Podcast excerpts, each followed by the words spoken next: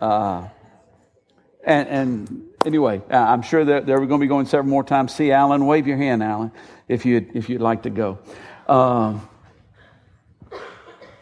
Jesus in Revelation.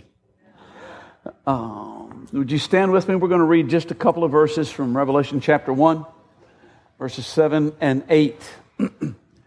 Look, he is coming with the clouds, and every eye will see him, even those who pierced him. And all the peoples of the earth will mourn because of him.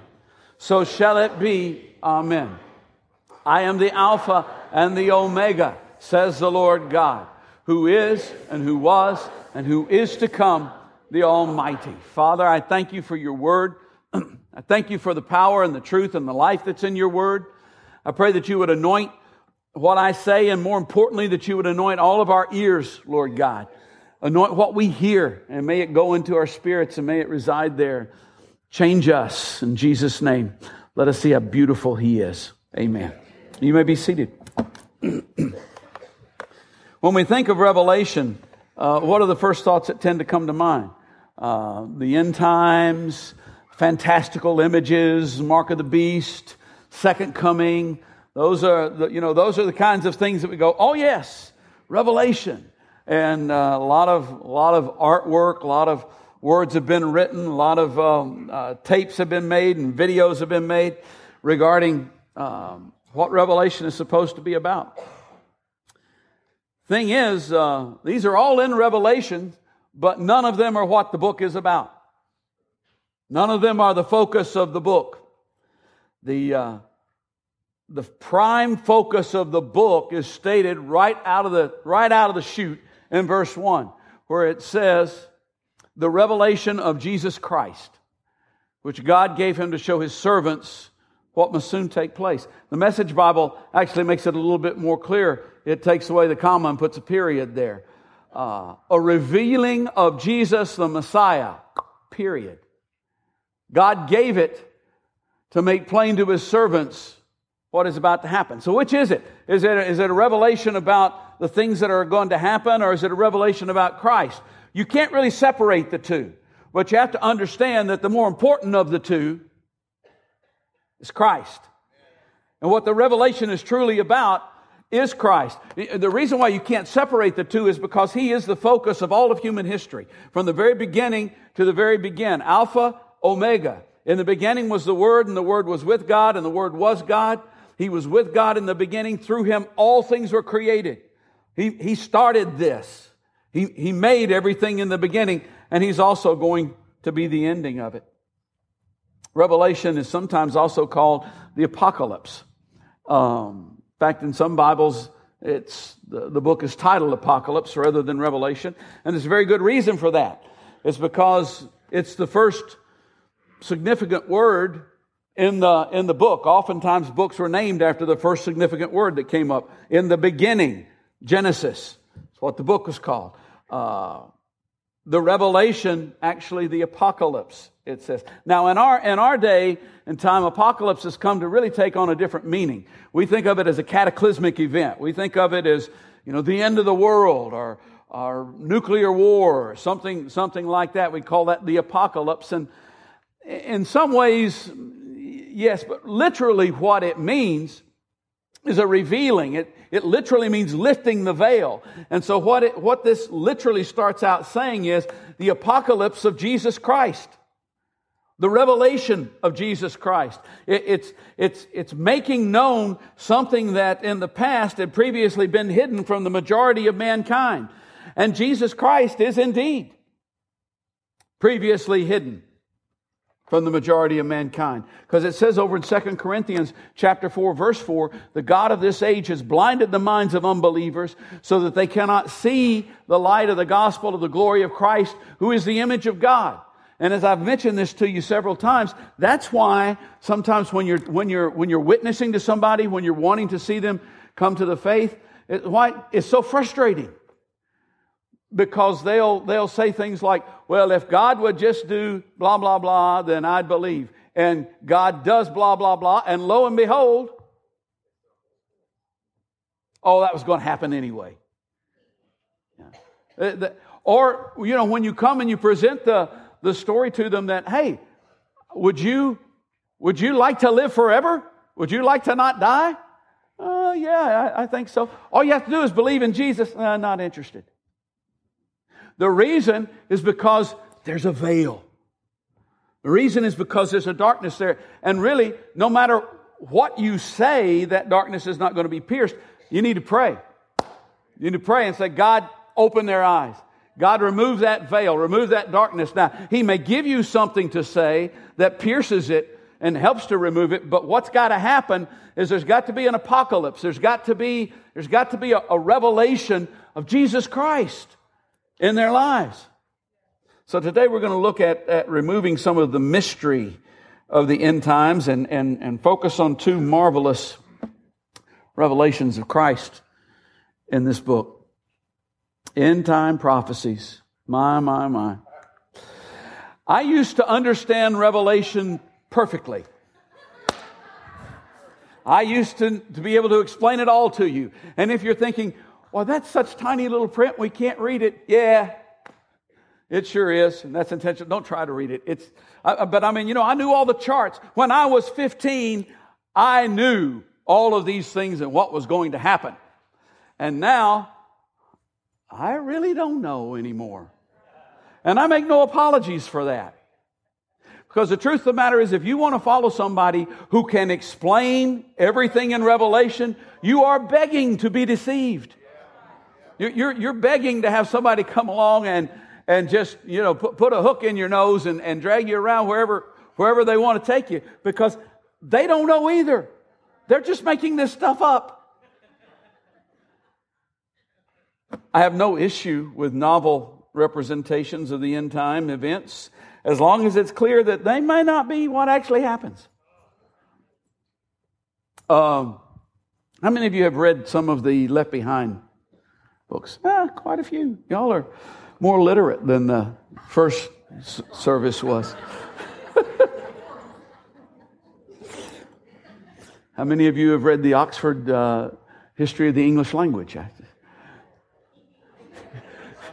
you, you lie more than the, uh, than the. No, actually, you may have read it. I, I you know, I don't know. Shane, I, I, wouldn't put it past you to have read some of that. Um, where was I? I was talking about, yeah, I was talking about Left Behind. Uh, there's, I, I read four or five of them. How many are there? There's like 29, right? 10? Nine or 10? Does anybody know how many there actually are? Well, I, I, read a few of them, okay? I don't, I don't really know how many I read, but I, I read a few of them. But I remember coming across the passage that, that explained, Revel, that, that revealed Revelation chapter 9, first part of Revelation chapter 9. And, you know, and I thought, okay, uh, Revelation chapter 9's got a, I just want to, I just want to read this passage to you. Uh, it's kind of lengthy. Some of you are familiar with this passage. Those of you who aren't, The fifth angel sounded his trumpet, and I saw a star that had fallen from the sky to the earth. The star was given the key to the shaft of the abyss. When he opened the abyss, smoke rose from it like the smoke from a gigantic furnace. The sun and the sky were darkened by the smoke from the abyss, and out of the smoke came locusts. They came down on earth and they were given power like that of scorpions of the earth. They were told not to harm the grass of the earth or any plant or tree, but only those people who did not have the seal of God on their foreheads. They were not allowed to kill them, but only to torture them for five months. That's a relief. And the agony they suffered was like that of the sting of a scorpion when it strikes. During those days, people will seek death, but they will not find it. They will long to die, but death will elude them. The locusts looked like horses prepared for battle. On their heads they wore something like crowns of gold, and their faces resembled human faces. Their hair was like women's hair, and their teeth was like lions' teeth. They had breastplates like breastplates of iron, and the sound of their wings was like the thundering of many horses and chariots rushing into battle. They had tails with stingers like scorpions in their tails. They had power to torment people for five months. I don't know what this is and, and, uh, and attempts to literally turn that represent that. Give way to drawings that kind of look like this. And maybe that is what it is. I don't know. I've also heard well, it's insects. And I've heard, well, it's military helicopters. Although I think military helicopters actually do kill people, is what I, what I think. You know, I've heard all, all kinds of, I don't know what it is, but here's the deal. I don't care what it is. I don't want any of it. I don't have to know what it is to know this is bad. This is not something that I need to be messing with if I can help it. You know, if the, if the, if the rapture happens before this, I want to be gone. And if not, I want one of those seals. You know, I, I, want, I want one of those. When I was a kid, that, that just scared the wahoo out of me. Let me just tell you. I mean, five months and, and nobody's going to die for five months. What, what's up with that? What I'm saying is, we get so hung up on figuring out what this is or what that is or, or, or, coming up with our interpretation that we overlook the obvious that, hey, it's bad. It's bad. That's what it is. If it's literal, if it's metaphorical, it's bad. There are at least three problems with figuring out the signs and symbols in Revelation and Daniel and Zechariah and the other books that have a lot of signs and symbols in them. I'm not saying, you know, that don't do it. I'm just saying watch out. Three, three problems. First of all, being wrong, which happens quite with shocking regularity. Because once you figure out Uh, what it is all about. You can't help but share your knowledge with others. And then once, once people get emphatically proved wrong, in their, in their interpretations, it causes the claims of Christ in the Bible to either be perverted or despised. Whole lot of cults have risen out of interpreting, figuring out what the symbols and signs were. And then when it turns out that, ah, no, that's not exactly what it is. Well, let me explain why that really is what it is, and we'll just start our own new thing. Or Okay, I was wrong, but you know, Harold Camping was not, he's just the latest in a long line of failed predictions and, figuring, and figuring this stuff out. And did the predictions bring people into the kingdom or drive people away? When you get right down to it. Back in 1988, some of you are old enough to remember that. Uh, you remember 88 Reasons Why Christ Will Return in 1988. There was a booklet called that. And I think they give them away now. They used to charge money for them. But uh, it's a booklet called that. And it was just amazing that there's 88 reasons. I mean, he has to come back in 88 if there's only 88 reasons. And, uh, and I, we only had a few people in the church then. Uh, and we had some visitors on the Sunday before Christ was supposed to come back that week. And that was very exciting to me because we only had, you know, uh, we, I knew everybody who was there and wasn't there. And if they were new, I knew that too, because there just weren't that many people coming. Uh, and that week, Jesus didn't come either. There was no second coming, not by Jesus, and there was no second coming by those visitors either. Never saw them again. Now, I don't know you know, I mean, I, that, that, that is kind of funny. But I don't know. I mean, you know, maybe God in His mercy and in His omnipotence, if somebody, you know, has that kind of conversion for a day or two, maybe God counts that. I, I, I don't know. But I know this. I know that probably as many people as went has had their lives changed, truly changed, by anticipating that event, there probably were at least that many people who went, I feel like a fool. I don't want to have anything to do with any of this stuff anymore. So the danger of the error of being wrong, you have to, once you, once you decide what it is, that's one of the dangers. One of the, one of the others, the error of missing God. Why, why did the Jews not recognize Messiah when he came. He did the miracles. He fulfilled the scriptures. He, he spoke like no man had ever spoke. He rose from the dead. Why didn't they recognize him? The main reason why they didn't recognize him was because they had already figured out what those prophecies meant and he didn't fit it. He fit the prophecies, he didn't fit their interpretation. And once we have figured out what it means, God can come along and do something and we, and we totally miss him. That can't be God. That wasn't what I thought.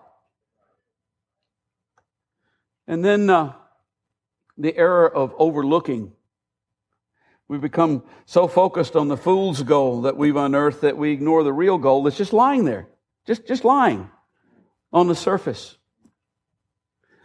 Revelation chapter 13 uh, is one of the more remarkable books in the entire Bible. And, and it speaks of, uh, speaks of two beasts. One is generally thought of as being the Antichrist. And, and the other is sort of a prophet or PR man, John the Baptist type, goes ahead of him. And most of you are familiar with this. Uh, Revelation 13, 16 through 18 says, uh, he also forced all people, great and small, rich and poor, free and slave, to receive a mark on their right hands or on their foreheads so that they could not buy or sell unless they had the mark, which is the name of the beast or the number of his name. This calls for wisdom. Let those who have insight calculate the number of the beast, for it is the number of a man. The number is 666. Ooh. And so we read that and we come and go, okay, who is the beast? What does 666 mean? And, and we begin to delve into, into those kind of questions, which really aren't very important. It is not important to know who the Antichrist is. It's not important. It's important to know who the real Christ is. That's what, if you know Him, then you don't have to worry about Him. If you don't know him, then he, he, he's going to fool you anyway. Just really is. And, but people get in that passage and they begin to go, ooh, let's, you know, assign the numerical values to so and so's name and see if they, see if it comes up to 666. This may be the antichrist. It, has got it. Could it be the president? Uh, virtually every president we've had since I've been born, somebody's thought he was the antichrist. Do you know that Ronald Wilson Reagan is three names of six letters each? He's also dead, so he's, he's disqualified. You know, he's, he's out of the running. Couldn't be him. But that's, you know, that, that we kind of, we look at the passage and that's what I'm talking about. We get sidetracked into these, into these side issues that really don't have any value. The wow is lying right on the surface. No one can dispute the fact that this book, the book of Revelation, was written almost 2,000 years ago. I mean, I can only personally verify that it was written over 61 years ago. But it's pretty clear that this book's an old book. It was written 2,000 years ago, quite honestly. And 2,000 years ago, there was a man named John who saw an, an attempt to institute a global currency that involves some type of bioidentification. Who knew anything about that in those days? Enforced by political power.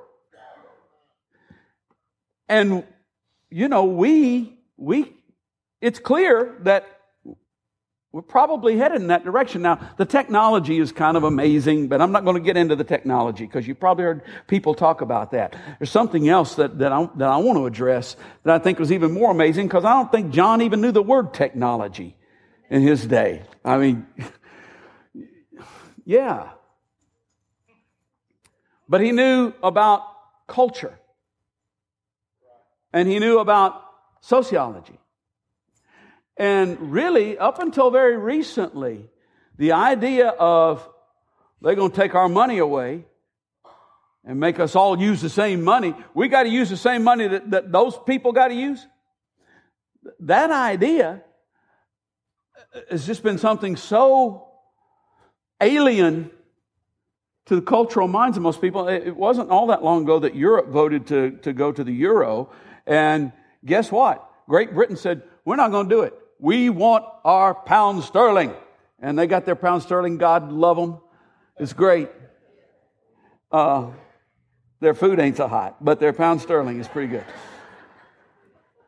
And, uh, and, and, you know, and, and Americans, you know, kind of go, yeah, what, they're going to take away, we got to use something other than, than the dollar. And believe me, there's a, just hundreds of cultures around the world that would have problems with that.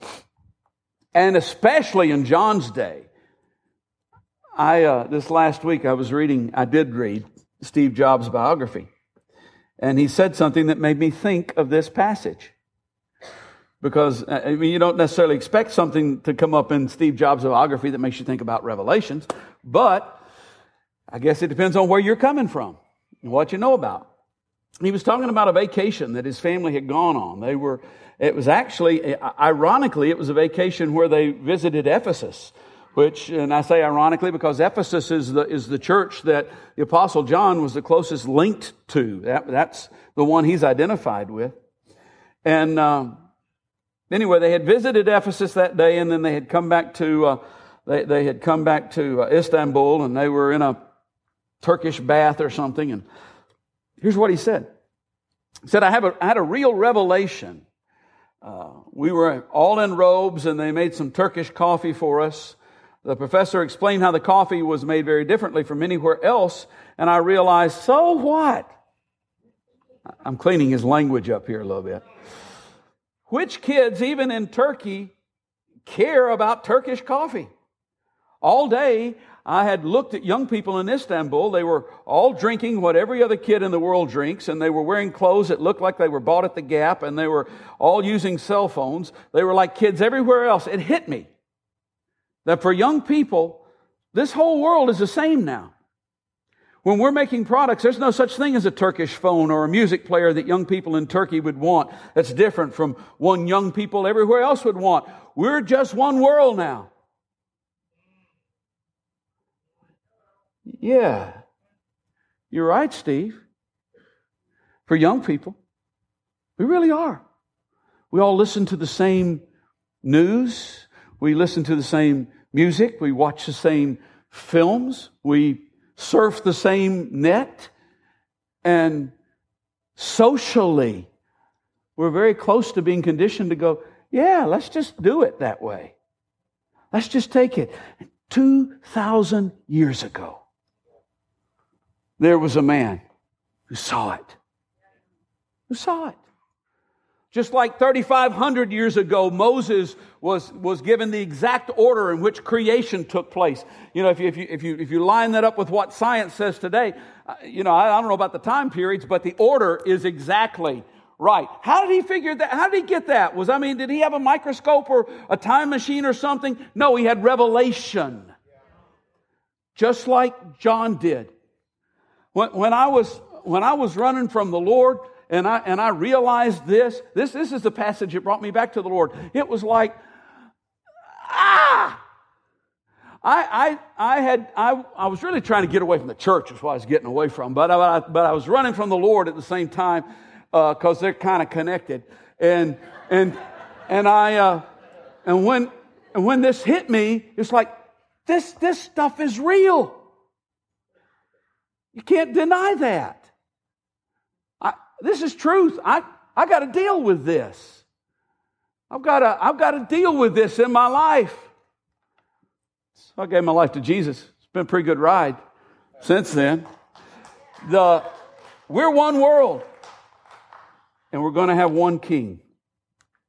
The revelation of Jesus Christ. One of the revelations, and there are many in this book, but one of them is in Revelation 19, verses 11 through 16. It says, I saw heaven open, and there before me was a white horse whose rider is called Faithful and True. With justice he judges and makes war. His eyes are like blazing fire, and on his head are many crowns. He has a name written on him that no one knows but he himself. He's dressed in a robe dipped in blood, and his name is the Word of God. The armies of heaven were following him. Coming out of his mouth is a sharp sword with which to strike down the nations. He will rule them with an iron scepter. He will tread the wine press of the fury of the wrath of God Almighty. On his robe and on his thigh, he has this name written, King of Kings and Lord of Lords. We have come to associate anything undemocratic with despotism and tyranny. But there's really no connection. I mean, think about it. Hitler was elected. Moses wasn't. Where, who, which one was the tyrant? When has the majority ever been right anyway? Except in the South when it comes to SEC football. I shouldn't have said that. Half the church doesn't come from the South anymore, do they? You know, that's what Southern people would think. But when, what do they know? I mean, when, when was the majority ever right? when he is revealed, the apocalypse, when he is revealed as King of Kings and Lord of Lords, we read it in the first chapter. The peoples of the earth will mourn because of him. He'll come to rule with a rod of iron. Things are going to radically change. And it's going to be much better, but, but not everybody is, is going to like it. But not everybody knows what it is that they want, what it is that they need. Uh, one of Henry Ford's famous comments was, if I were to ask the consumer what he wanted, he would say a faster horse. He doesn't know what he wants. I've got to show him what he wants. And when we see, when we see, well, a couple of weeks ago, we were up in, we were up in Portland, uh, for a week. Margaret and I were Portland, Oregon, not Tennessee. And, uh, and we had parked the car and we went in some little underground thing, shopping thing. And when I came up out of it, I, I couldn't find our car. I had no idea where we'd parked that, where, all the garages look alike in Portland. And, uh, and so I ended up lost walking around Portland and I ended up coming into the encampment of Occupy Portland. And walking around it. And it was, it was crazy. I mean, it was like, it was Woodstock without the music. And, uh, it was, it was something. I was, I, I but I left. I, I you know, I, I kind of, I, I, was, I'm not, that's all I'm going to say about that. And, uh, so we, uh, uh and, and you know what? Whatever you think about, about that particular movement, there is no doubt that the rich oppress the weak. There is no doubt that the strong exploit, the, the rich oppress the poor, the strong exploit the weak. There's just no, that's the way the world works. That's absolutely the way that it works. But that's going to change. Because when he comes, when he's revealed as King of Kings and Lord, you know, oftentimes people are saying, man, why doesn't God just put a stop to this or put a stop to that? Do you know what that means? It means the first will be last and the last will be first.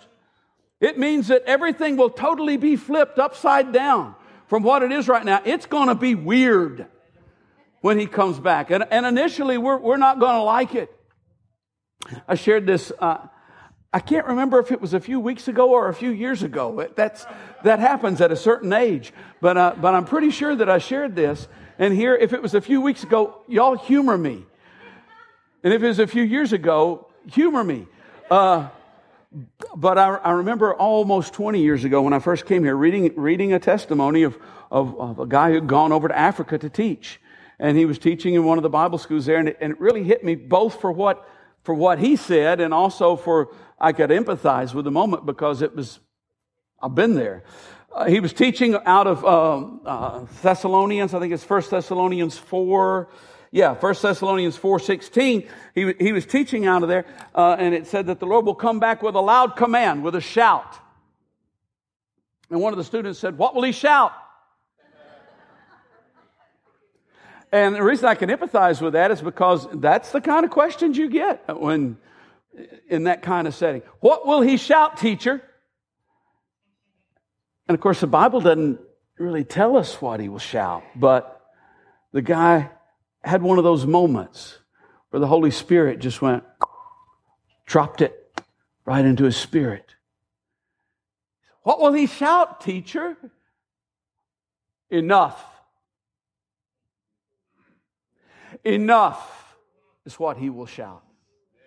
Enough pain, enough sickness, enough exploitation, enough crying, enough brokenness, enough poverty. Enough. It's time for this to end. That's, that's what he will shout when he comes back.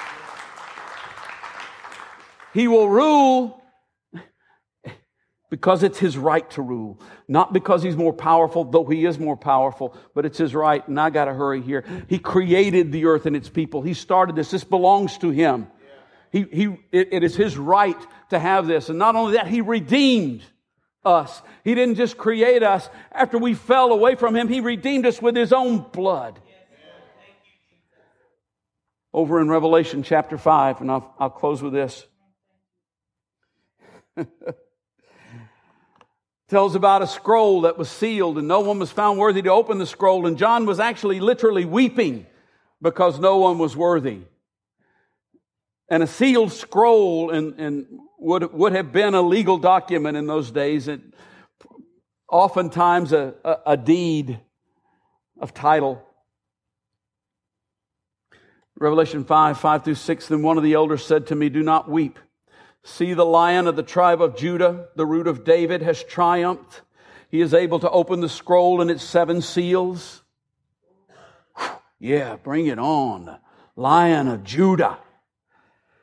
And then I looked and saw a lamb, looking as if it had been slain, standing in the center before the throne, encircled by the four living creatures and the elders you would have expected something more grand.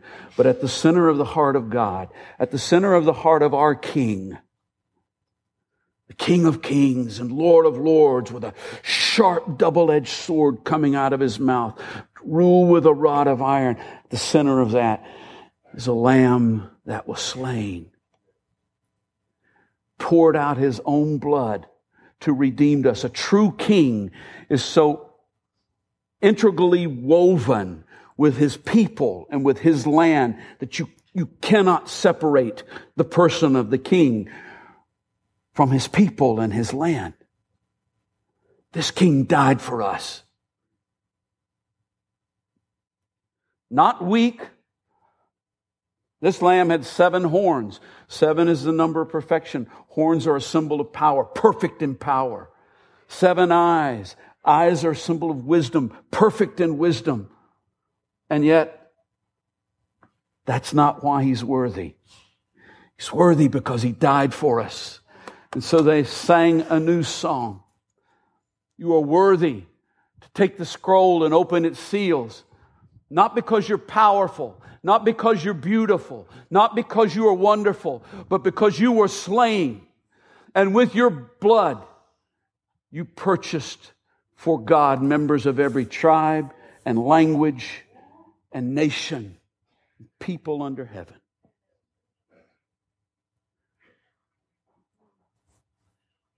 He's worthy. Human history culminates in him. The apocalypse of Jesus Christ shows us that. He's the great King of kings and Lord of lords the apocalypse of Jesus Christ shows us that. But it also, the revelation of Jesus Christ shows us that he is worthy because he died for you, for me.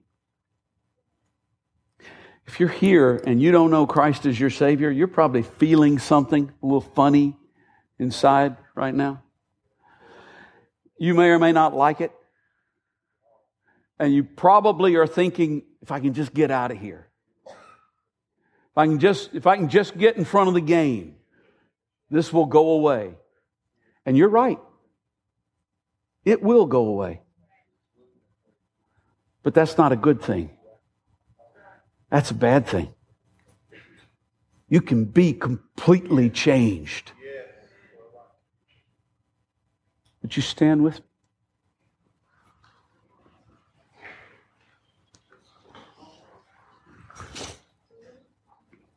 For those who are going to pray with people, our elders and their wives, and those who are going to pray with people, come forward.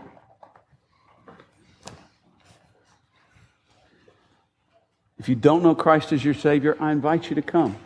It's not an embarrassing thing. In fact, you may kind of go, I'm not going to walk down there in front of everybody. Well, there's going to be some other people walking down too. They won't know what you're coming for. God will know. You know. If you need to give your life to Christ, if you need to, if you just need prayer, if you need We've already prayed for those who are broken and hurting, but maybe you didn't stand up for some reason. Or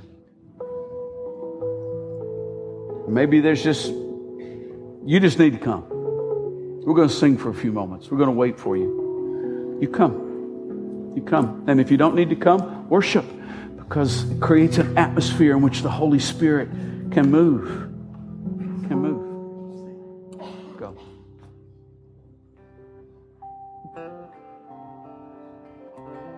By His grace I am redeemed. By His blood I am made clean. And I now can know Him face to face.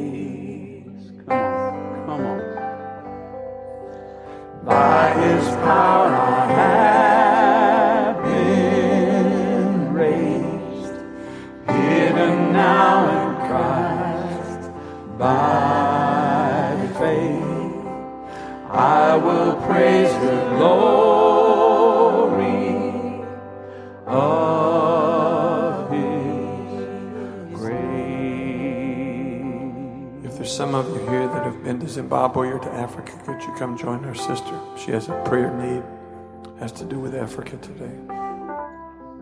Yeah, those of you who've been to Zimbabwe, you come pray with her. By his blood I am redeemed. By his blood. By his blood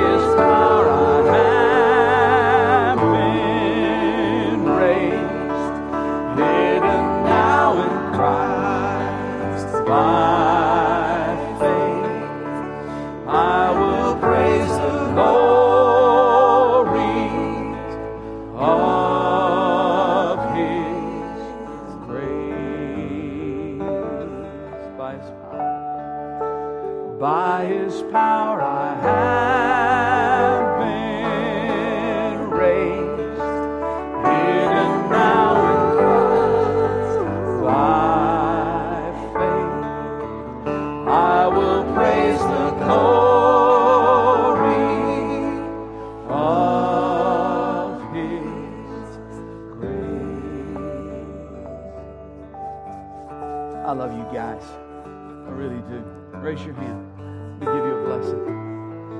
May the God and Father of our Lord and Savior Jesus Christ, who sent his Son into the world to redeem the world, and who will send his Son back into the world to claim what is his and those who are his. May you have the joy of the redeemed in your heart.